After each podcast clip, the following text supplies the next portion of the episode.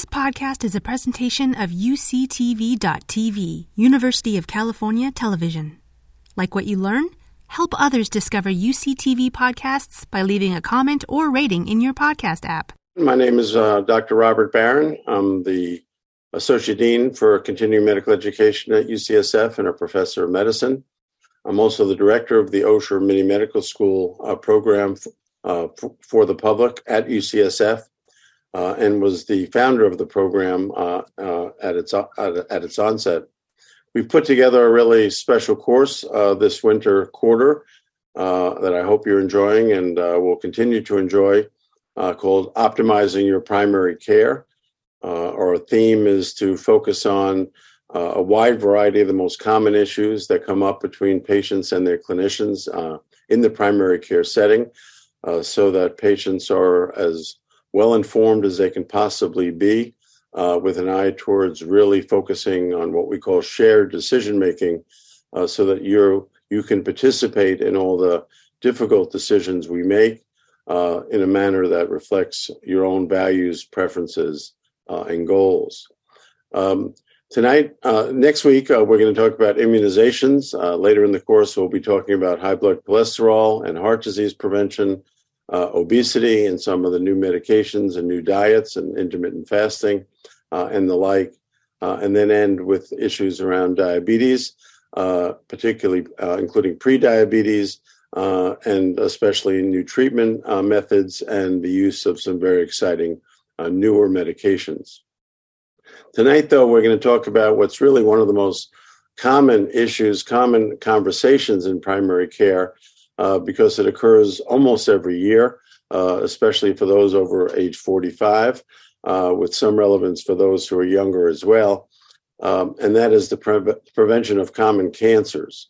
Our speaker is Dr. Judith Walsh, uh, who's a professor of medicine and associate medical director of our outstanding women's health uh, program at UCSF.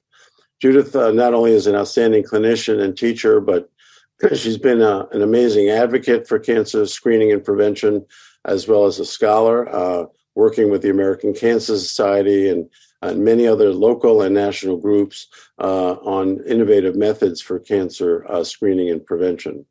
Uh, she's spoken on this topic often. Uh, it's easy to invite Judith to do this, and you'll see why as we get started. but in addition, it's a topic that's always changing. There's always something new. There's always new controversies uh, and Judith is uh, the best person uh, to really address them. Uh, so we've asked her to speak about this. We've entitled it Prevention and Early Detection of Common Cancers. Uh, we'll talk about cervical cancer, breast cancer, colon cancer, um, uh, prostate cancer, and lung cancer. Judith, thank you very much for doing this. So, as Bobby said, we have a lot of ground to cover. prevention and early detection of many common cancers. So, things we will talk about this evening are what can we do to prevent cancer? What can we do to find cancer early? What are factors that increase a person's risk of getting a particular disease or cancer? And what are factors that decrease a person's chance of getting a disease or cancer? So, when we talk about prevention, there are three categories of prevention that we think about. So, the first one is called primary prevention, and that means preventing the disease before it even cur- occurs. So, for example, if you quit smoking and you prevent getting lung cancer in the first place. Secondary prevention is early detection of disease. So, for example, if a woman has a mammogram that finds an abnormality that happens sooner than she would have felt an abnormality in her breast, then that leads to earlier detection and typically better outcomes. And then tertiary prevention is preventing complications of established disease. So we're going to focus mostly this evening on primary prevention and secondary prevention. And then I also want to just talk a little bit before we move into the specific cancer about risk factors. So we all hear about this is a risk for that, that's a risk for this. So risk factors increase the chance of a person getting a particular cancer. They don't guarantee that the person will get the cancer. An absence of the risk factor doesn't mean the person won't get the cancer but it does increase the risk of getting a particular cancer. So, for example, um, smoking increases the chance of getting lung disease, lung cancer, and high blood pressure increases the chance of getting heart disease. Protective factors are those things that decrease the chance of getting a particular cancer. So we'll talk about this later, but for example, oral contraceptives can decrease the chance of developing ovarian cancer.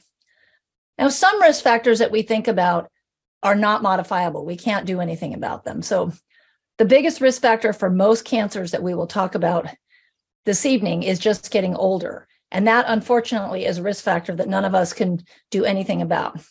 Similarly, having a family history of a particular cancer is also not something that we can change. But some risk factors can be changed.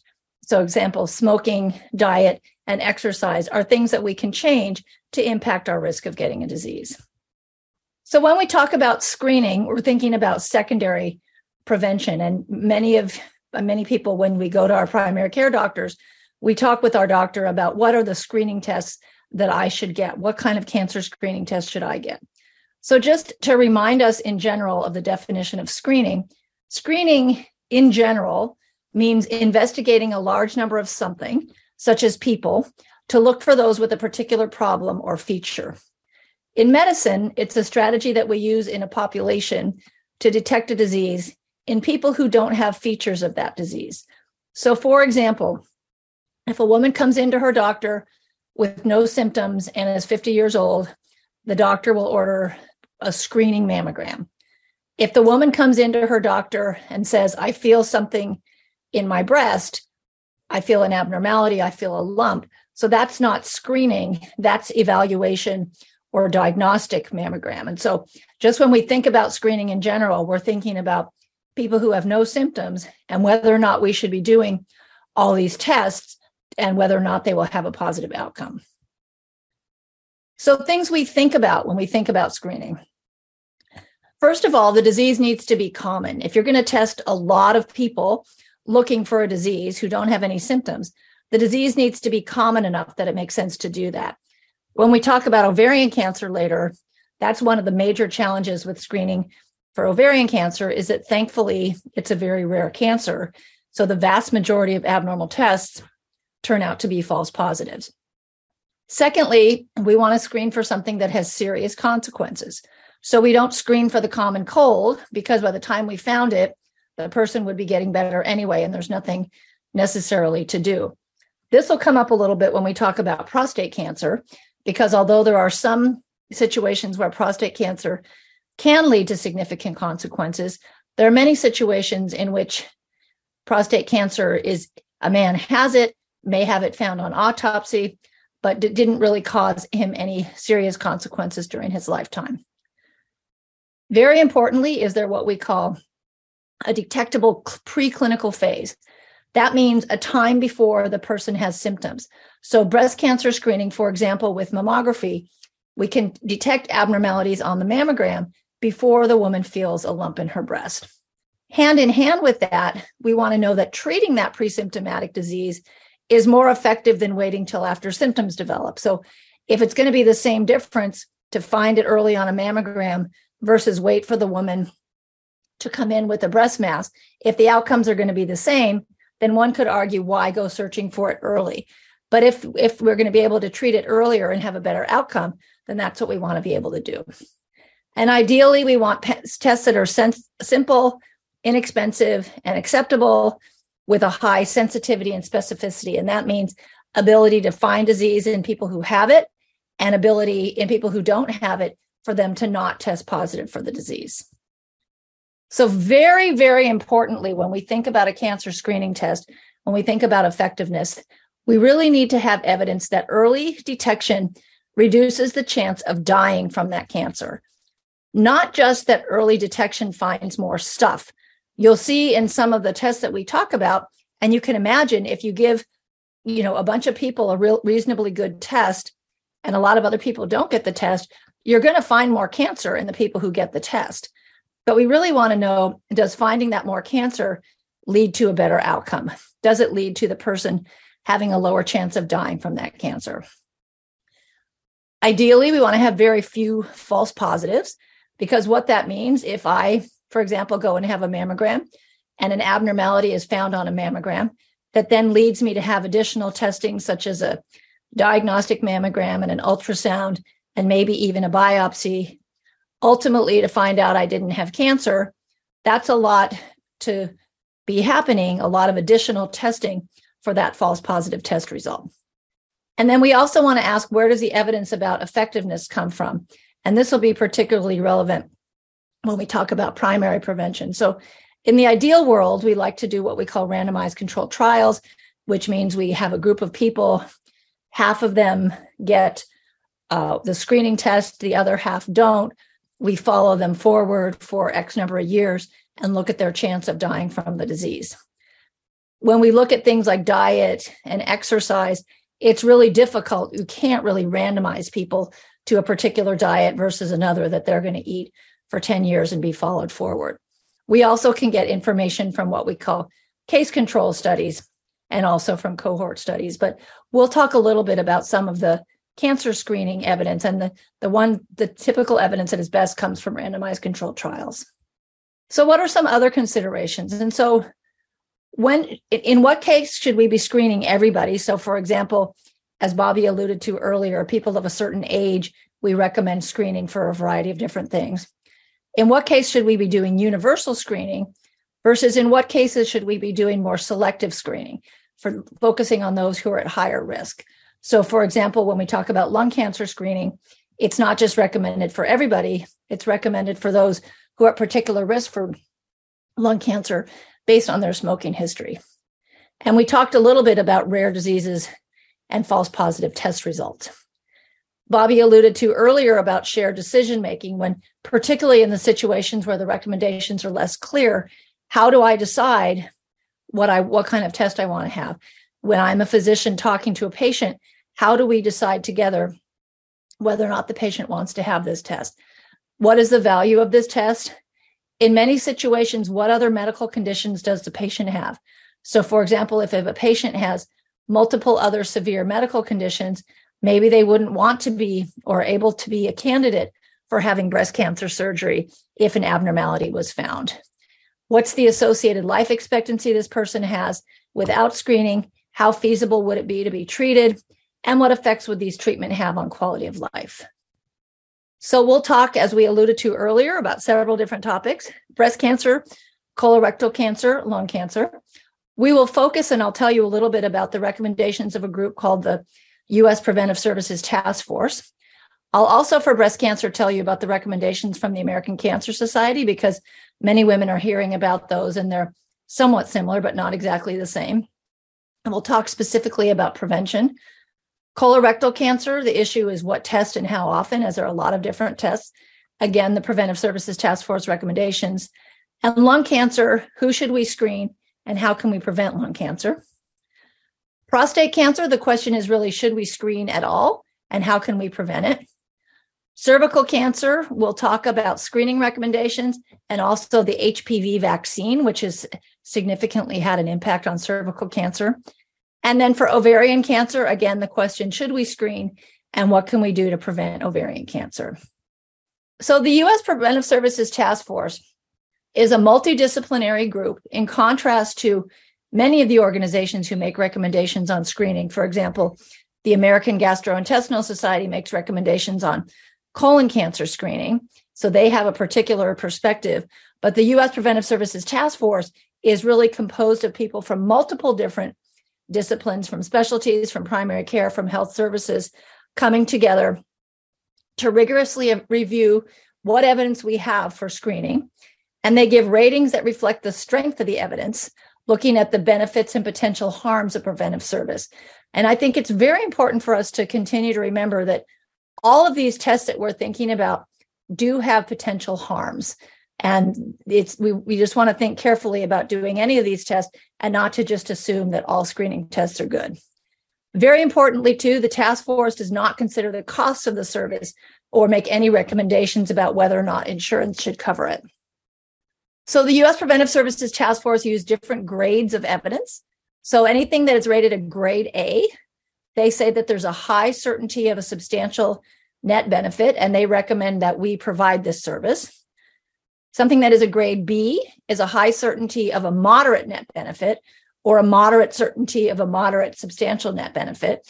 So, not quite as strong evidence, but still recommended that we provide it. Grade C, moderate certainty that the net benefit is small, and maybe we can think about selectively offering that. Grade D, there is no net benefit or the harms are greater than the benefits, and they recommend that we do not provide that service. And then quite frequently, they'll give a, a recommendation of a grade I, insufficient evidence regarding the balance of the benefits and harms. So let's start with breast cancer screening. So, breast cancer, as we know, is the most common cancer in women and the second leading cause of cancer death in women. We do know that screening mammography reduces the risk of dying from breast cancer. As I mentioned earlier, the biggest risk factor for almost all the cancers we're talking about tonight, with the exception of cervical cancer, is getting older. So, a lot of the debate or discussion around screening younger women has to do with the fact that younger women have a lower risk of breast cancer to start with. And they also have denser breast tissue. And the way we see an abnormality on a mammogram is as a density. So it's harder to see density within density. So, as I mentioned, there's harms with every screening test that we do. So, one of the main harms of mammography is false positives. And I would say that probably most primary care physicians have at least one conversation a week with a patient about an abnormal mammogram, which is going to require additional testing, perhaps a diagnostic mammogram, perhaps an ultrasound, uh, perhaps a biopsy. There's lots of anxiety, um, potential additional tests with biopsies, and then additional cost. And again, this is in people who ultimately don't turn out to have cancer anyway. There's also concern about overdiagnosis, which is finding cancers that wouldn't have necessarily, they were early phase cancers that wouldn't have necessarily caused a problem to the woman.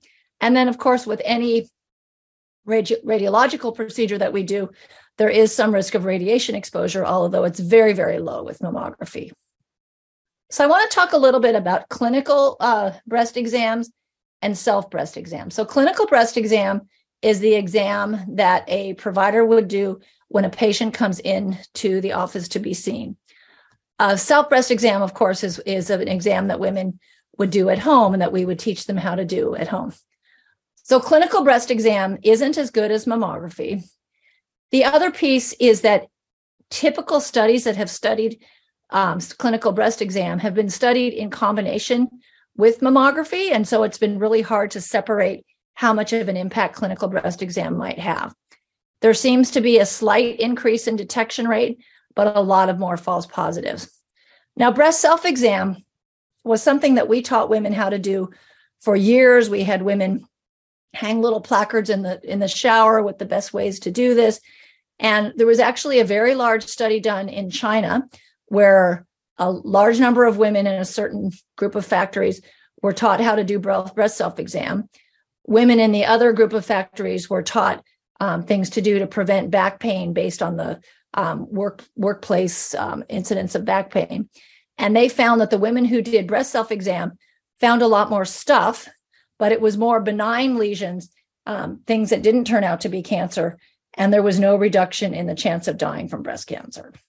So, what does the US Preventive Services Task Force say that we should do for mammography? So, for women age 50 to 74, they recommend a screening mammogram every two years. There has been a lot of discussion in the past about every one year versus every two years. But when you look at the benefits of screening every year versus every two years, they are the same. And so the recommendation from the US Preventive Services Task Force is every two years. For women in their 40s, age 40 to 49, they don't recommend that we absolutely screen or that we absolutely don't screen, but that we have a discussion, that we have an individualized decision about screening every two years. And so we should talk to the woman about the pros and cons, about her particular risk, and decide with her whether or not she wants to be screened. For age 75 and over, they give a, um, a grade I recommendation, insufficient evidence to recommend for or against. Um, breast exam, which we just talked about, so clinical breast exam alone, grade I, insufficient evidence. And they recommend against teaching women how to do routine breast self exam because there's no mortality benefit and there were more benign breast biopsies. Many of you may be familiar with uh, mammographic technique, which is increasingly commonly done, which is digital breast tomosynthesis, which looked is the mammogram in multiple dimensions. The U.S. Preventive Services Task Force gives this a grade I, insufficient evidence, to assess the balance of benefits and harms. And they also importantly give a grade I recommendation to the um, assessing the risks and benefits of adjunct screening for women with dense breast and another otherwise normal mammogram. So, as many of you know, in many states, when a woman has dense breasts noted on mammogram, it's required that she be told that she has dense breast.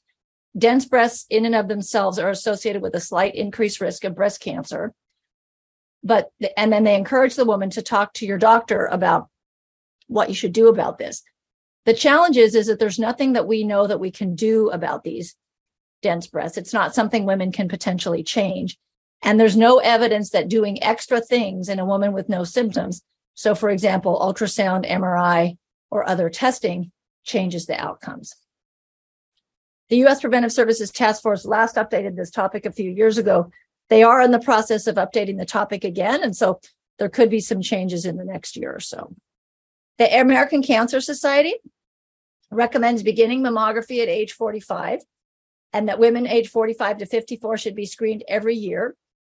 They used to recommend that we, that we start screening at the age of 40. Now they still say that women age 40 to 44 should have the opportunity to be screened if they want to. Women age 55 and older should be screened every two years or can do annually if they want to. And continue screening as long as overall health is good and the person has at least a 10 year life expectancy. This will be a, an important theme with all the screening that we think about because we're looking for something that ultimately could become an issue several years down the road. And whether or not the woman has an adequate life expectancy to benefit from finding an early cancer is very important. And they also don't recommend routine clinical breast exam for women at any age. Women at high risk, and again, this is a very small subset of women. This is women who have a lifetime risk of 20 to 25% or greater of getting breast cancer. These are often women with a BRCA1 or BRCA mutation, or who have a first degree relative with that mutation, or have certain high risk breast cancer syndromes. It's a very small subset of people for whom MRI and mammogram are recommended every year. The potential benefit of MRI is that it's not affected by breast density. And so there's the ability to see more stuff. But of course, when you see more stuff, then you have to go figure out what that is with additional testing. And very importantly, women with a lifetime risk of breast cancer of less than 15% should not get MRI screening. So again, this is a very small select group. So what can we do for primary prevention of breast cancer? Again, reminding ourselves primary prevention is what can I do to reduce the chance of getting breast cancer in the first place? The mammogram is going to find it early, but what can I do to reduce the chance of getting it in the first place? So first of all, limiting alcohol intake, maintaining ideal body weight, being physically active, breastfeeding, and avoiding postmenopausal hormone therapy, which with longer duration of use has been shown to increase the risk of breast cancer. So there's another category of primary prevention, which is called chemoprevention, which is a medication that one can take to reduce risk of disease. So as we said, screening detects it early, doesn't prevent it. For women at high risk, other preventive strategies should be considered. And there are two groups of medications, the selective estrogen receptor modulators, such as tamoxifen or raloxifene, and the aromatase inhibitors. They've both been shown to decrease risk of breast cancer. So again, the U.S. Preventive Services Task Force, they recommend that clinicians and patients have a shared decision-making conversation about medications to reduce their risk. This is really for women at a particular high risk of breast cancer, not for average risk women, but for women at high risk for breast cancer and at low risk for some of the adverse medication effects, which most commonly include an increased risk of blood clots. They recommend that we have that conversation. And women who have a five year breast cancer risk of greater than or equal to 3% are more likely to benefit. And again, they don't recommend that it be routinely used for women who are not at increased risk. But this is, again, for a select group of high risk people, a way that a medication can reduce the chance of getting cancer. How do we assess the risk? The um, National Cancer Institute has a breast cancer risk calculator. The, the mutations we talked about, um, anybody who's had chest radiation therapy, And then, of course, we want to reassess the risk if there's any significant change in breast cancer risk factors. So let's turn now to lung cancer screening and prevention. Some of you may be familiar with Virginia Slims. This was a way of marketing cigarettes to women to show that women could smoke too. And uh, it was a very glamorous woman who was continuing to smoke. You may have seen this on the bus stations. I've seen this in my shopping cart at my local Safeway, which is a sign in the shopping in the shopping cart. If you smoked, this lung cancer screening could save your life. Saved by the scan.org. So I'm going to have you pretend that you are a primary care physician seeing this patient. Ms. Virginia Slim is a 69 year old woman with a 50 pack year history of smoking and COPD. COPD is chronic obstructive pulmonary disease, chronic bronchitis, and emphysema, which is caused by significant lung damage, um, primarily often due to smoking. You've previously been unsuccessful in encouraging her to quit smoking. She comes in after her visit to the grocery store, reading her sign in the grocery cart, and wants to know whether or not you think she should have a lung cancer screening test. What do you recommend? Yes, absolutely. I will only order it if you quit smoking. No, you already have COPD, so it's too late for you to benefit. Or let's talk about the pros and cons. So we're going to talk about the details shortly, but it's it's the current recommendation is that we talk about the pros and cons with patients instead of just ordering it. So, yes, absolutely would not be correct. I will only order it if you quit smoking. There has been a lot of discussion about trying to couple lung cancer screening with encouraging people to quit smoking because we know that that's the best way to reduce lung cancer risk. No, you already have COPD, and so it's too late for you to benefit.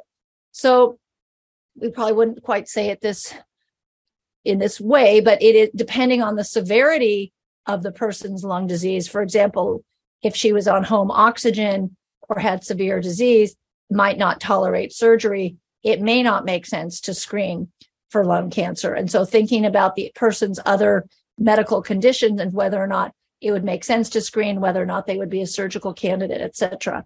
And then finally, let's talk about the pros and cons. So the test that we do is called low dose spiral computed tomography. It's a special kind of low dose CAT scan. It can scan the lung in less than 20 seconds, which is a single breath hold. Doesn't require any intravenous contrast. The radiation is more than a regular chest x ray, but less than a regular CT scan. And the potential advantage, it can detect many smaller things than a regular chest x ray. So, this is the big study that really changed our thinking about lung cancer screening. This was called the National Lung Screening Trial where they randomized over 50,000 participants to either get an annual chest x ray or an annual CT. Very importantly, all of the people in this study had a 30 or more pack year history of smoking, which means a pack a day for 30 years. They were all age 50 to 74. They got annual CTs for three years and were followed for six and a half years. So the big question we ask ourselves is Did it reduce lung cancer mortality? So you can see 356 deaths in the low dose CT group, 443 in the chest x ray group. The relative risk, which is comparing the two groups, is 0.8. This is what we call the confidence interval, and this does not include one. So this means there was a 20% chance, 20% reduction in dying from lung cancer. Very, very importantly, when you look at any death, um, 1,877 with low dose CT, 2000 with chest x-ray relative risk of 0.93 so a 7% reduction in death of any cause this is the first cancer screening study that has ever shown this so this was huge news however to achieve this mortality reduction there were 75,000 CT scans over 18,000 positive tests of them over 17,000 were false positive tests and as we talked about before false positive tests lead to additional other testing.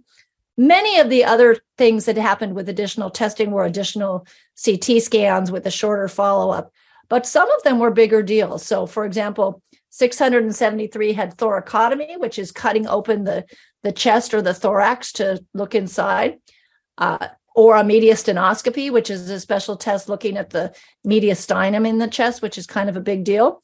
303 had bronchoscopies, which is a tube going down um, into the lungs to look for abnormalities. 99 had biopsies, all to prevent 62 deaths from lung cancer. So, certainly reduced mortality, but lots and lots of false positives and additional testing. So, if you look at how did CT help compared to chest x ray, so basically, chest x ray doesn't work. So, uh, 13, uh, so four in a thousand fewer died from lung cancer, 13 versus 17. Five in a thousand fewer died from all causes, 70 versus 75. But again, looking at what problems did the CT scans have compared with chest x ray, 223 in a thousand had at least one false alarm.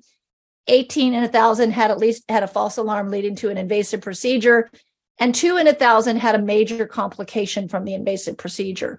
So again, lots of significant reduction in death from lung cancer and from all causes, but um, additional problems and additional testing. So the harms, as we mentioned, false positives, um, at least one false positive test in 39%. Um, there was concern for possible overdiagnosis. Again, the more you look, the more you find. So they initially found a higher cancer incidence. Uh, we talked a little bit of, uh, about radiation exposure, and although this is less than a conventional CT, it does have to be done annually, and we like to be um, cognizant of how often we're exposing patients to radiation. And then, of course, there's always the concern for what we call incidental findings, which is we're doing a, a CT scan to look specifically for lung cancers or early lung cancers, but the radiologist is going to look at everything that they see and they might find some additional things that need additional testing.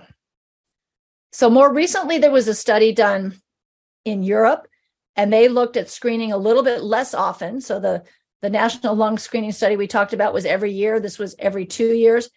Very importantly, they included people who hadn't smoked quite as much as in the prior study and they had sort of uh, fine tuned the program for how to manage abnormal nodules that we're seeing on the CT scan. So this led to a little bit less overdiagnosis and fewer false positives. So coming back to the U.S. Preventive Services Task Force, uh, after this, the initial study was published, it took some time to figure out exactly what their recommendation was going to be. Again, great mortality reduction, but lots of false positives. So they recommend annual screening for lung cancer with low dose CT in individuals at high risk for lung cancer based on age and smoking history. So, in contrast to mammography, which was only age based screening, this is people based on age and their smoking history. They initially published recommendations in 2013 and then they updated them in 2021. So the current age now is 50 to 80. So anybody 50 to 80 um, with this particular smoking history should be considered for screening. Total exposure to tobacco smoke is 20 pack years or more. The initial recommendations were 30 pack years or more, but based on the more recent study, we've seen that even those with a little bit less of a smoking history can still benefit. And then they either want to screen current smokers or those who have quit within the last 15 years.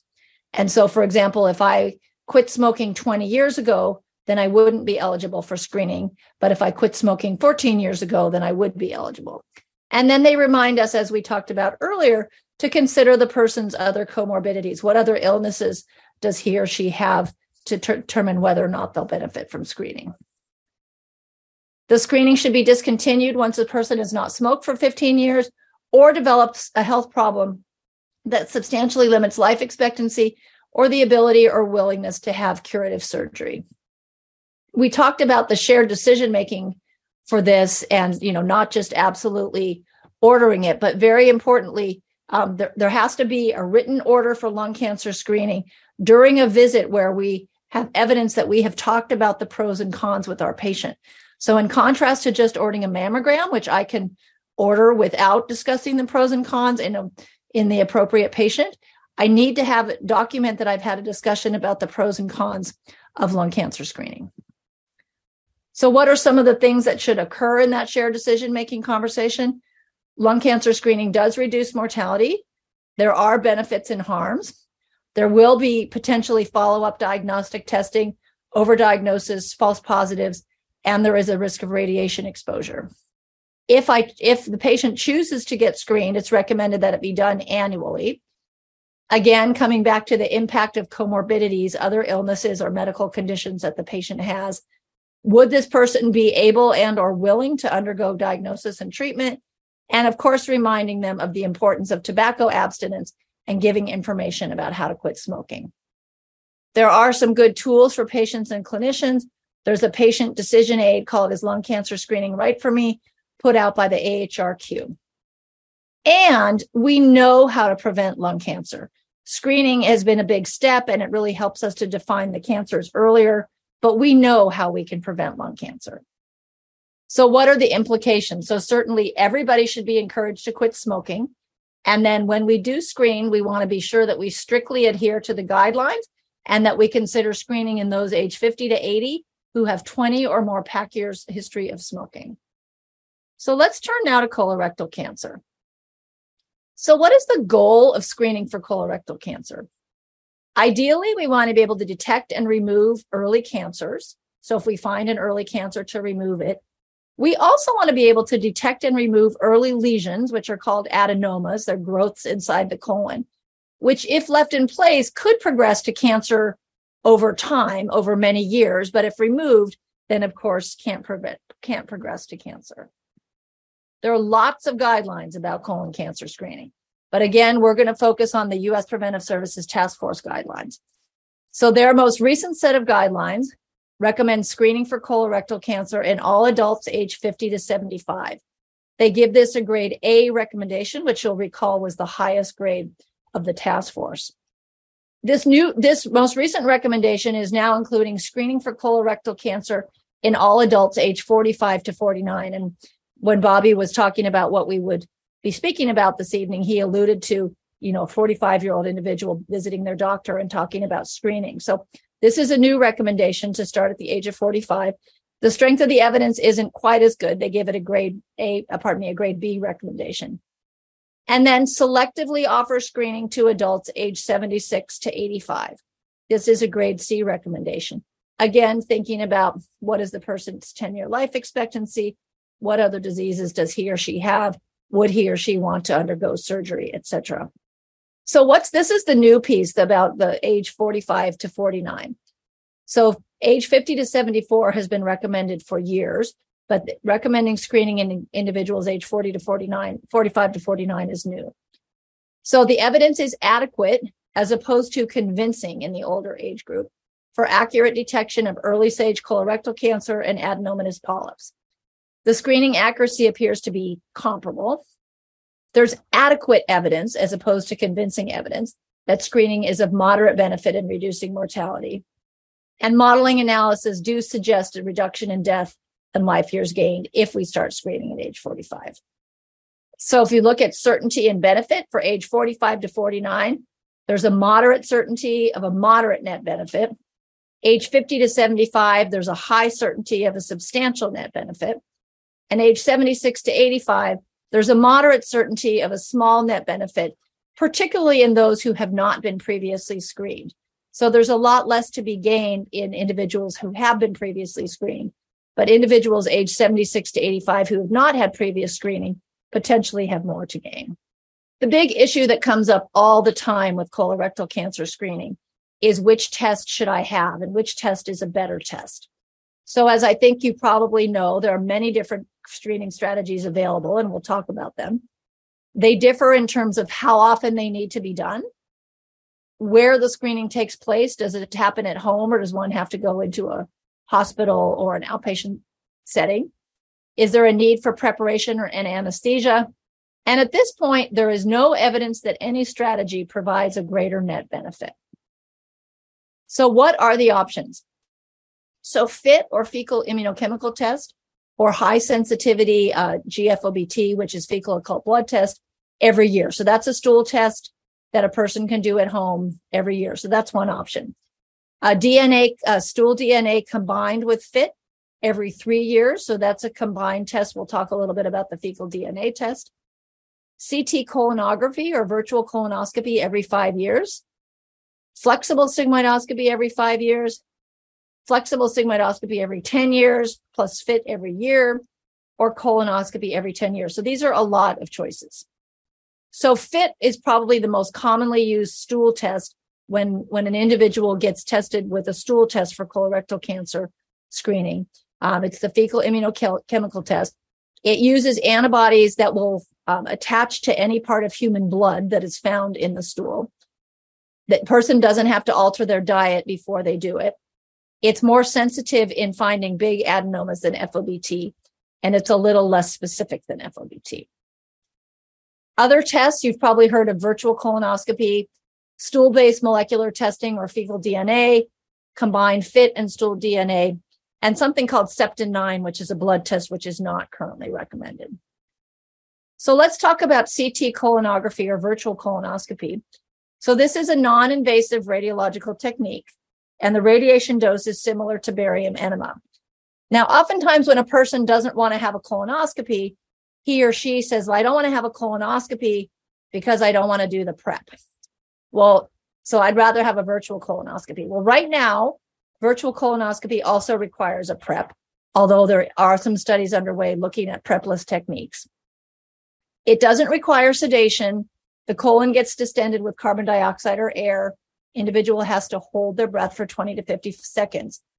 But very importantly, if polyps are found, then the person still has to have a colonoscopy to remove those polyps. So people often want to have a virtual colonoscopy to avoid having a colonoscopy. But again, after the virtual colonoscopy, if there are polyps found, then the colonoscopy needs still needs to happen. Potential harms, again, radiation, procedure related harms, although it's very low, and then extracolonic findings. So again, you're doing this virtual colonoscopy just to look at the colon, but the radiologist sees everything else that's in the abdomen and has to comment on everything that he or she sees. So findings outside the colon are very, very common. Those that are of high clinical significance require either surgical or medical treatment or intervention or further investigation and that's a much smaller percentage. But somewhere between about 7 to 16% of individuals need some kind of additional valuation, maybe an ultrasound, maybe a repeat CT, something like that for extracolonic findings. Very few of these abnormalities ultimately require definitive treatment. Fecal DNA testing is a PCR test for DNA mutations in the stool. The potential advantages is that it's non-invasive. There doesn't, there's no advanced preparation and it does allow for detection along the entire length of the colon. Uh, the multi-target stool DNA testing, they did a big study giving um, having the multi-target DNA test FIT and colonoscopy to almost 10,000 average risks individuals in multiple different centers.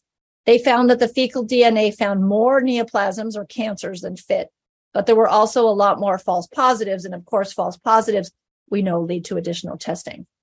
There also seem to be a lot more problems with sample collection or assay application greater than with the DNA test. Combined FIT and stool DNA, you've probably seen ads on TV for Cologuard, which is the only combined stool DNA with FIT available in the United States. It, of course, hasn't been um, evaluated for whether or not it can show a decrease in mortality. However, its sensitivity for finding colorectal cancer is 92%. So that means amongst people who had colorectal cancer, 92% of them were detected with, uh, with the Cologuard test and specificity 84%. So 84% of people who didn't have cancer tested negative with this test. The U.S. Preventive Services Task Force does offer it as an option for screening. And if it is used as an option, it's recommended that it be done every three years. So colorectal cancer screening, one of the biggest challenges is has to do with the fact that there are so many choices. And this was a trial where they offered colonoscopy, FOBT, or a choice of which one do you want to have? Do you want a colonoscopy or a stool test? And they had about a thousand individuals followed for 12 months. And they found that if the, if colonoscopy was the only thing recommended, that the adherence was a lot lower. So people who were given the stool test, 67%, people who were told to have a colonoscopy, 38%, and people who were given a choice, um, the adherence was a little bit higher.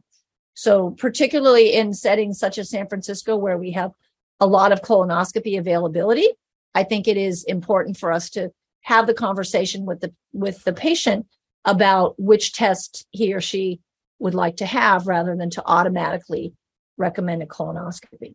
In resource poor settings where there are fewer colonoscopy, um, less colonoscopy availability, off more commonly everybody starts with a stool test. But I think it's just important to recognize that there are a variety of tests available.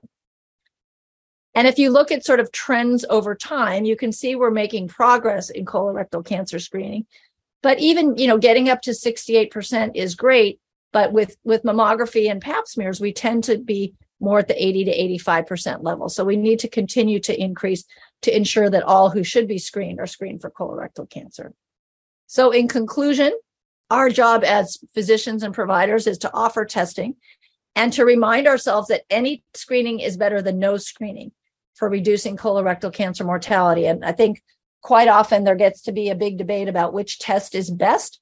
And if neither test gets done, then it's not the, the best test. And so any screening is better than no screening. And we nearly need to focus on increasing the awareness of the importance of colorectal cancer screening. Importance of patient preferences. Again, the best test is the test that the test that gets done. And again, all tests lead to all roads do lead to colonoscopy. So any test that is abnormal. So for example, if the stool test shows evidence of blood, if the virtual colonoscopy shows a polyp, then anything that is abnormal on a non-colonoscopy test does have to be evaluated with diagnostic colonoscopy. So for example, if a patient says to me, I want to do the stool test because there's absolutely no way I would ever have a colonoscopy, I need to talk to them about, well, if the stool test is positive, would you have a colonoscopy? Because if the answer is no, then we probably shouldn't even do the test. But just to remind ourselves that all roads do lead to colonoscopy. So all roads lead to Rome or colonoscopy. So in terms of prevention, again, the evidence is is not as um, clear for any of the primary prevention strategies just because we can't do the same type of trials. But we do know that alcohol intake, smoking, and obesity increase the risk of colorectal cancer, and that physical activity, aspirin, and combined hormone therapy and removal of polyps reduce the risk of colorectal cancer. Now, for example, there has there have been several studies showing that aspirin reduces is associated with the reduced risk of colorectal cancer. That being said, it is not recommended to take aspirin primarily to reduce the risk of colorectal cancer. So if one is taking aspirin for another reason, then one can be reassured that it might potentially be decreasing the risk. And similarly with combined hormone therapy, that's the topic we're not addressing in this particular series, I don't think, Bobby, but the whole pros and cons of hormone therapy is a whole nother discussion. But again, should a woman be taking hormone therapy, it will be re- associated with a reduction in colorectal cancer risk, but not a reason, primary reason to take hormone therapy. So let's turn now to cervical cancer screening and prevention. So, cervical cancer, as I'm, I'm sure everybody knows, the cervix is a part of the uterus in women, the part that protrudes into the um, vaginal area. And the pap smear was developed many, many years ago, which has really been associated with a dramatic reduction in mortality with routine screening. So, women undergoing pap smears or um, tests for cervical cytology has been associated with a, a huge reduction in cervical cancer mortality. We've also learned that a virus called human, human papillomavirus is the causative agent in the majority of cases of cervical cancer. This is a virus that's associated with being sexually active, and the vast majority of cases of cervical cancer and or cervical abnormalities are associated with HPV. It really takes a long time for cervical cancer to develop what we call a long latency period. So, for example, for an initial abnormality seen on cervical cytology or pap smear to ultimately become cancer can take up to about 10 years. And so it takes a very long time. So we have multiple opportunities to find abnormalities that we can do something about in the interim. Another very important piece when we think about cervical cancer screening is that a lot of the initial abnormalities that we've seen, some of the initial HPV abnormalities, are going to get better on their own anyway. And so there has been a lot of discussion about how hard we should be looking for things that are going to be getting better on their own. So the screening tests that we have, first of all, cervical cytology or the Papanicolaou or pap smear is what has typically been called. um, HPV, human papillomavirus testing for high risk strains, and then a combination of the two, combined cytology and HPV testing. And this is referred to as co testing. So the US Preventive Services Task Force has given us screening guidelines. So this is the one cancer amongst all the ones we're talking about tonight where um, age is not the biggest risk factor for getting this. This tends to be more common in younger age groups, and the risk significantly decreases as individuals get older, in contrast to all the other cancers we're talking about. So, screening should start in women at the age of 21, and women aged 21 to 29 should have cytology alone every three years. What we know about women in this age group is that there is a lot of exposure to HPV, but there's also a very high rate of the HPV being cleared on its own in this age group. So we don't really want to go searching for it. So cytology alone every three years is recommended in this age group. For women aged 30 to 65, there are a few options. We can do cytology alone every three years. High risk HPV testing alone can be done every five years. The caveat for this being is that there are only a couple of HPV tests that are FDA approved for primary testing, and those aren't in um, as common use currently. So if if that's going to be done, it has to be with those particular tests. And then the final option is co-testing, so the cytology and the HPV alone every five years. Who should we not screen? We do not need to screen women younger than 21. We do not need to screen women who have had a hysterectomy, which is removal of the uterus, including removal of the cervix. So they don't have a cervix to be screened. As long as they don't have a history of cervical cancer or CIN two or three, which are two of the precursors to cervical cancer. So they're not quite cancer, but they're along that spectrum. Women age 65 and older who have been adequately screened and are not otherwise at high risk can actually stop screening. So, in contrast to all the other cancers we're thinking about, where we're trying to decide about screening at older ages, um, in women age 65 and over, it can just stop. So, what about primary prevention? What can we do to prevent cervical cancer from happening in the first place? So, behavioral factors, so postponing sexual debut, limiting the number of sexual partners, and using barrier contraception. These are all behavioral factors that can reduce the risk of developing cervical cancer. The other very, very important mechanism for primary prevention is the HPV vaccine. So this is the human papillomavirus vaccine. It's given in two to three doses, depending on the age at which it was started. And currently the nine valent vaccine, which is against nine of the different HPV strains, is the one available in the United States. So HPV vaccination is recommended at age 11 or 12. And then for anybody up to the age of 26 who has not been previously vaccinated, um, he or she should get vaccinated to complete the series. There's been a lot of discussion about what to do for men and women over age 26. So adults age 26 to 45 who want to have the HPV vaccine should have a shared decision making discussion with their clinicians. The vast majority of adults at this age will not need it and it's, it's significantly less, less efficacious because m- many people by this age or most people by this age have already been exposed to the HPV strains that are causative. And so the vaccine is much less likely to have an impact. However, regardless of vaccination status, whether or not one is vaccinated or not, the screening recommendations with cytology and or HPV testing remain the same. Let's turn now to prostate cancer screening and prevention. And the really the question for prostate cancer is should we screen? So prostate cancer, of course, is an issue for men. The prostate is a gland um, located near the, uh, the the urethra and the penis, and the disease of prostate cancer is very very common. About ten percent of men will develop prostate cancer at some point. Importantly, about 30% of men will have prostate cancer found at autopsy, which may or may not have caused any problems. And so even though 10% of men will, will have prostate cancer, it may not be a significant disease for many of these men. The disease has serious consequences sometimes, but it may be a benign disease for many men. So unfortunately, For some men, it can be an aggressive disease and can metastasize to the bones and cause a variety of different problems. But for many men, it can be a much more indolent, um, benign disease that doesn't really cause any problems. The big question is: Is there a, was is there a detectable preclinical phase? Again, this is a time before the man has any symptoms that we might be able to detect prostate cancer early. And the, the candidate for that, of course, is the PSA prostate specific antigen blood test, which in theory is a very easy test to do, which potentially could help find prostate cancer. Then the following question, if we have that detectable preclinical phase, is treatment for preclinical disease more effective? Um, we and we do know that there are a lot of complications of prostate cancer treatment, including incontinence and impotence. And for many men, these can be significant issues.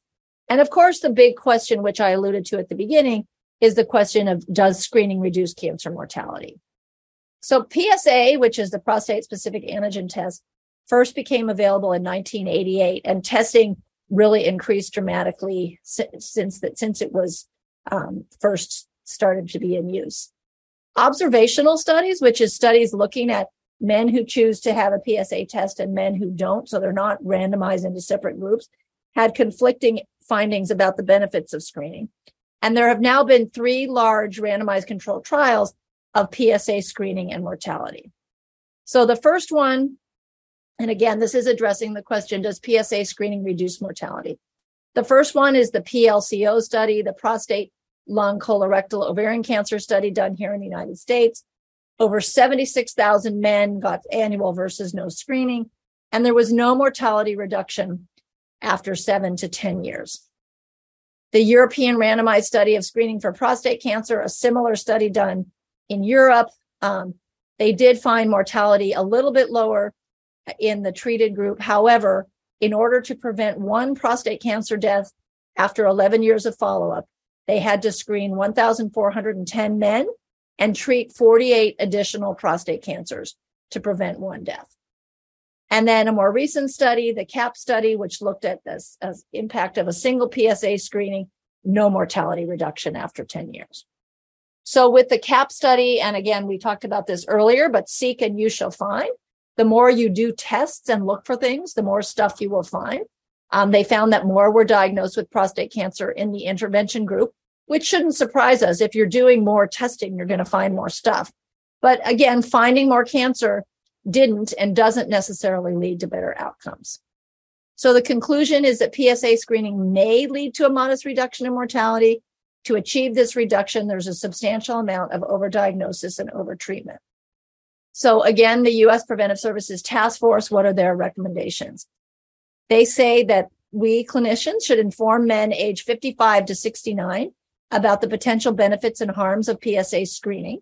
They give this a grade C recommendation. They um, encourage us to individualize the decision to screen. So again, we shouldn't just order the test, but we should make sure that we're having conversations about the pros and cons. And they recommend not screening men age 70 and over. What are some of the pieces of the shared decision making?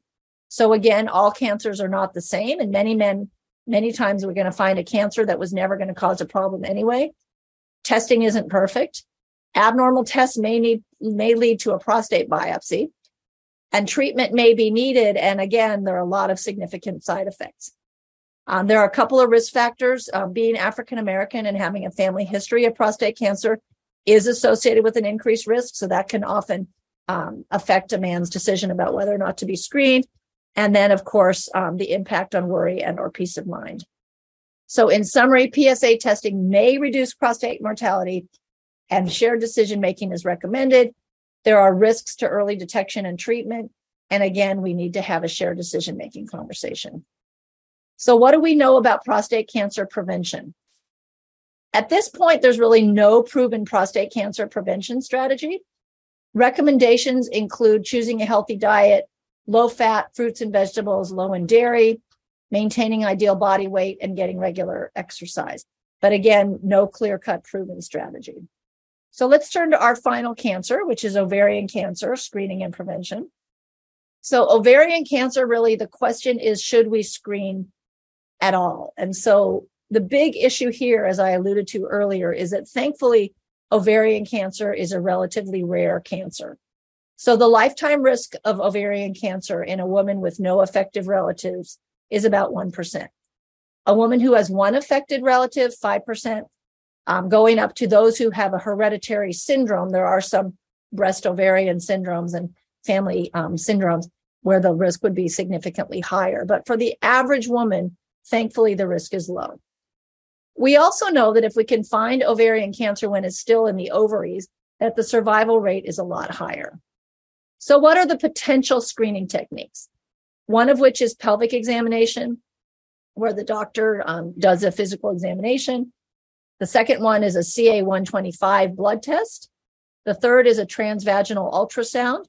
And fifth is um, com- combining the blood test with the ultrasound. So, again, the O part of the PLCO trial they um, had 78,000 women who either got screening or usual care. The screening group got the, the blood test, CA125 and ultrasound. And then if there was abnormalities, anything positive was followed up by the patient's physicians, and they were followed for over 12 years. So importantly, when you look here, if you look at ovarian cancer diagnosis, not surprisingly, there were more diagnosed in the screening group than in the control group because, of course, they were looking harder. So the relative risk of getting diagnosed was 1.2, so a little bit higher. However, when you look at death, there was actually more deaths in the screen group than in the control group, and there was no significant difference. So it increased the number of diagnoses, which shouldn't surprise us, but de- but did not have any significant impact on mortality. And there were over 3,000 women with false positive screens and if you have a false positive screen with ovarian cancer, very commonly you have to go to surgery. So this is not just another, you know, another imaging study of a, a mammogram or an ultrasound, which is not something we want to have anyway. But this is women needing to go to surgery. And then there were 163 surgical complications. So the conclusion was that annual screening for ovarian cancer with these methods doesn't reduce disease specific mortality and it increased medical procedures and associated harms. So it actually, there was no net positive benefit. So it's not recommended to screen. So what about the screening pelvic examination? This has been a part of healthcare for women for many years. Um, we used to think that women might need it to prescribe um, contraception or for screening for sexually transmitted infection. But what's the goal? And one of the theoretic goals was to feel the ovaries and to see if we could detect ovarian cancer. So there was an evidence report reviewing 52 studies, and they found that there was no evidence supporting the use of routine pelvic examination in asymptomatic average risk women, and that it can cause pain, discomfort, fear, anxiety, and embarrassment in many people. Important to remind ourselves, though, that this is talking about a screening pelvic examination. So this is a woman who comes in with no symptoms. A woman who comes in with symptoms with lower abdominal pain or other symptoms, the pelvic exam may be appropriate to add some information about this. But in terms of women without symptoms, no evidence of benefit. So, what do we know about primary prevention of ovarian cancer? So, one thing we do know is that anything that reduces ovulation, as we all know, um, every month during the, the, the, woman's reproductive years, she ovulates um, each month and so anything that we can do to reduce ovulation is going to contribute to pr- reducing the risk of ovarian cancer. So, for example, the longer, more pregnancies a woman has, the longer she breastfeeds when when that's feasible, and then also taking oral contraceptives is associated with a significant risk reduction. So, in conclusion, the summary of our recommendations: all women age 50 to 74 should undergo screening mammography. All men and women age 45 to 65 should be screened for colorectal cancer. Again, starting at 45 is a relatively new recommendation. Any screening is better than no screening for colon cancer. And again, all roads lead to colonoscopy. So any non colonoscopy test, if it was abnormal, will ultimately need a colonoscopy. Screening high risk individuals for lung cancer with low dose CT does reduce mortality. And it is required that we have a shared decision making conversation about the pros and cons. Cervical cancer screening options include cytology or uh, routine pap smear, HPV testing, or both. shared decision making for prostate cancer screening, looking at the pros and cons to help a man decide what is best for him. And finally, screening for ovarian cancer is not recommended. What else can we do for primary prevention? So, quitting smoking not only will reduce lung cancer risk, but as we know, will reduce the risk of many, many other diseases as well.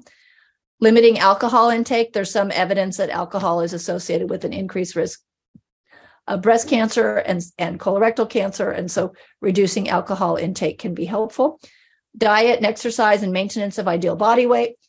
Chemo prevention for breast cancer prevention. We talked about the medications. Oral contraceptives for ovarian cancer um, prevention. And then consider the roles of aspirin and postmenopausal hormone therapy.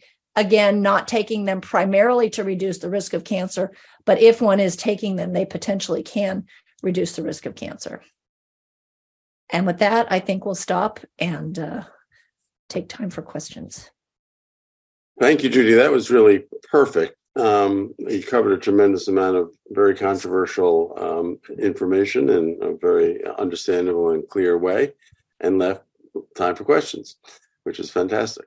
Maybe I'll start with one while, while people are thinking. Um, especially for some of the most controversial uh, decisions, like um, mammography, say, in 40 year old women or prostate screening in uh, 55 to 69 year old men, um, where it really is a, a toss up um, based on the guidelines. Um, and you have the conversation with patients, and the patients say, gee, I just don't know. What do you think, doc? Uh, what should I do? Um, how do you approach those, and uh, how do you put your nickel down at the end of the day? Because uh, a decision must be made yeah, it's it's interesting because I um, that is something that comes up sometime, but I would say more commonly people have people are often leaning one way or the other, and then um, we have the conversation and they decide. I mean, if the woman has any risk factors for breast cancer, for example, family history or delayed first pregnancy, I kind of walk through with her. If you choose to get screened, this is you know this is what could happen. You could have additional testing. You could have all this. Are you comfortable with that? And some women will say, I am, and I really want to know. And other women will say, you know, why don't we just wait? And the other thing I remind myself is if we start the conversation when they turn 40, we're going to have multiple times to discuss it before they turn 50. So it's not a decision that has to be made on their 40th birthday. So oftentimes women will decide, you know, I don't think I want to do it right now, but we'll kind of revisit it in, you know, in a year or a couple of years. And it feels le- it doesn't feel like this is the final decision we're only making today but um, if i'm not going to do it um, you know we can talk about it again in the future uh, and how about prostate cancer what should i do doc um, prostate cancer is a little more a little more challenging again you know I, I walk through with with the man that we're going to be following this these numbers for a long time and that you ultimately could be having a prostate biopsy. Um, and if he's comfortable with that, I, I kind of like to not just say, what are we going to do today, but if it's positive, then this, then this, then this. And are you comfortable with that path? And if they're comfortable with that path, then we do it. Sometimes they've, oftentimes they've already been started on that path and then they come back to see me and, fig, you know, uh, you know, they transfer their care or whatever. And then we kind of have to revisit it again. Um, if they choose not to do it, I'm, you know, I'm very comfortable with them choosing not to do it because um, it's, it's. I think it's a lot less clear in prostate cancer, um, just because of all the complications of treatment and the fact that so many cancers are benign cancers and so forth. So, I'm I'm very comfortable with with not doing it, and again saying we can revisit it again next time if they want to. There's a question in the chat uh, along those lines in terms of um, what are the next steps if the PSA is elevated? Uh, what are some of the uh, prostate cancer diagnostic tests uh, in addition to biopsy? Um, and uh, how do you confirm whether there's prostate cancer? Right. So if, if it's elevated, you know, depending on how elevated it is, first it often gets followed a little more frequently to see if it's going up or going down. And then if it seems that it's going up, then the usual next step would be some kind of, you know, some kind of prostate biopsy, which is, you know, a transrectal biopsy, which is a, a significant procedure for you know for a man to have. But depending if it's a little bit elevated then the, the usual there are kind of guidelines if it's between x and y do this if it's between y and z do this. If it's a little bit elevated which is the more common scenario then quite often we would repeat it in you know six months to a year or whatever and then if it's going up maybe progress down the biopsy path where if it's staying stable we can kind of watch it um, you know continue to continue to watch it. So it kind of depends on how high it is and if it's going up. If it comes back the initial visit extraordinarily high, then we probably would go straight to biopsy. But more commonly, it's slightly elevated, and then we would just kind of follow it over time. Uh, one of the questions um, uh, is very specific about some of the statistics uh, you mentioned. Um, uh, you talked about lifetime risk of prostate cancer being 10%, but then also that 30% of uh, uh, men die or found to have it at autopsy. And so the the the questioner is trying to uh, uh, measure those two different those two numbers. So found at autopsy means the autopsy occurred and it was sort of found by accident. It could have been found by accident there. We never knew the man had prostate cancer, but because we were doing the autopsy, we found it. So may, it may not have be, been what we would call clinically significant in that it was there, but it didn't cause any problem. And we never would have known about it if we had not done an autopsy. Whereas, you know, 10% of people developing prostate cancer is more clinically significant prostate cancer. Several of the cancers uh, are predicated a little bit on family history. And the questioner asks, uh, What do you do if you don't have a family history? For example, if you were adopted? So it's a great question. You know, family history, unfortunately, is nothing that any of us can do anything about anyway. And if, if you don't have it, you know, it's unfortunately a missing piece of the puzzle. Um, you know you you just kind of have to proceed with what you what you have and if you don't have it you can't really do anything about that. I think the other piece to remind ourselves about family history is you know having a family history for example of a father having a heart attack at the age of 80 is very different than a father having a heart attack at the age of 50 and you know similarly with cancer you know if if my mother had breast cancer when she was 80 the impact on me would be significantly different than if she had it when she was 40 and so you know as we all get older the incidence increases. And so um you know many of us are going to have family histories of a lot of things happening at older at older ages but it's really more significantly at younger ages. And then also how close is that person to you? Is it a first degree relative? And also are there multiple family members? But if you don't have a family history unfortunately you know, we have to just proceed not knowing that. Um, there's uh, sorry, one more sorry, one more thing I wanted to add. I mean, I think the other piece about family history is that for most for most of the cancers, they are a piece in the decision making, but they're not like it's not as if you if you have a family history, you do X, and if you don't have a family history, you do Y. I mean, it's just another piece of sort of assessing our risk.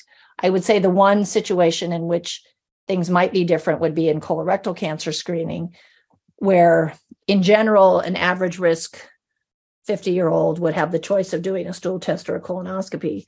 But if that 50 year old had a father who had colorectal cancer at age 60, we would probably recommend that they go straight to colonoscopy. But in general, the family history kind of modifies your risk a little bit, but doesn't necessarily say, you know, you either do do it or you don't do it. Will we ever have a randomized trial comparing fecal testing and colonoscopy? Uh, great question, and probably not at. Well, there is actually there is an ongoing trial. Sorry about that. There is an ongoing trial in Spain right now. They published some preliminary results, not mortality because we need longer term follow up for mortality, but they did um, publish some preliminary results looking at um, cancer detection and adenoma protection, uh, adenoma detection. So there will actually be at some point, but it'll have to be, we'll have to wait some time because, again, what we really want to know is reduction in mortality. Maybe a final question um, is related to um, uh, the side effect, or maybe not the final question, but anyway, the penultimate question um, is say more about the risk of, of radiation. If, for example, uh, you had a CT scan uh, every year uh, of uh, your head, head, chest, and abdomen.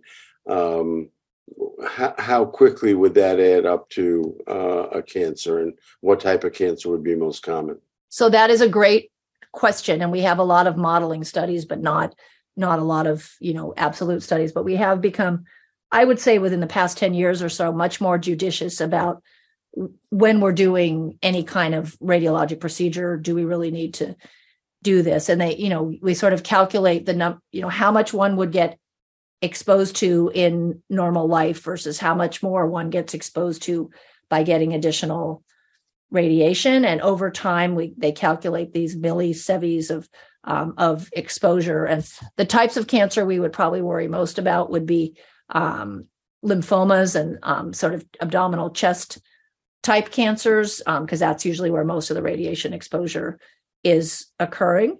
Um, there's not an absolute number of you can't have this many CT scans, but I think it just makes us be, you know, just careful about do I really need this test? Is it really going to change my management? You know, particularly in something where, for example, it's being done, you know, following up something is being done annually just because and have things haven't really changed. I think we just kind of want to think judiciously about how often, you know, do we do I really need to do this and how often do I need to do it?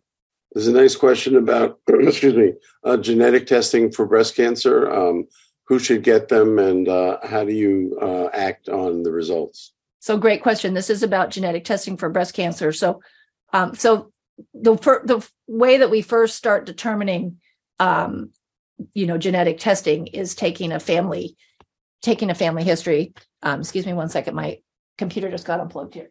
Um, taking a fam- family history because if if somebody's at high risk for breast cancer or something, we're going to hear about it from their family history. So, ideally, if, for example, my mother had breast cancer, for her to get tested first so we know exactly what mutation to be looking for would be really useful in guiding what I should be tested for. So, if we find the affected person in the family that has some kind of genetic, you know, mutation, and then we can know what what to test the other family members for as opposed to just testing me for everything when I go in. So that's that's the usual approach to genetic testing. So typically a primary care doctor you know or somebody would hear about the increased risk of breast cancer um, send send you to a genetic counselor and then the genetic counselor would get more details about the affected family members and see if they could obtain any testing that any family member might have had to help guide our testing for the for the rest of us because we definitely know BRCA1 and BRCA2, but there are emerging other mutations for, for, which we're having more information about increased risk. And so just knowing what we're testing for can really guide that decision. And is there an age limit for genetic testing for breast cancer?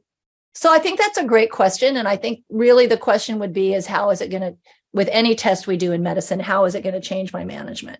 So for example, if I'm 70 and I've made it this far without developing breast cancer, it seems that genetic testing would be less useful for me than if I was 40 and my mother had breast cancer in her 40s. And so, I, you know, again, the question is be what is it really going to change? And, you know, typically what genetic testing can change, it can either lead to um, decision making about, for example, having a prophylactic mastectomy, having the breasts removed, in some situations having the ovaries removed and in other situ and in some situations taking chemo prevention and in other situations um, getting monitored for example with mammography and mri more frequently.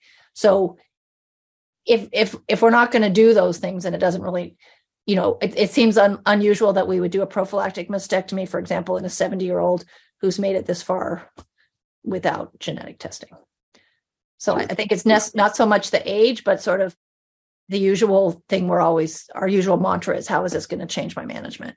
We'll make this the last question. Could you say a few words about pancreatic cancer? Uh, we don't have any screening tests for that. And uh, what is the status of that? And is there any uh, opportunities for early detection of pancreatic cancer?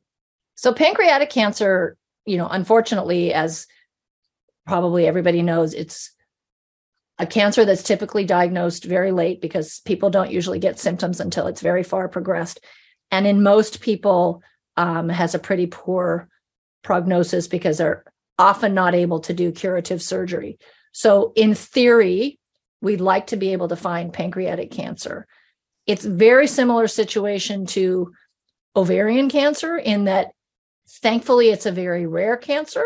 Um, it's nobody, it's a very serious cancer, but thankfully it is very rare. And so having a screening test for um, a very rare cancer brings us back to the whole issue of false positives and so forth.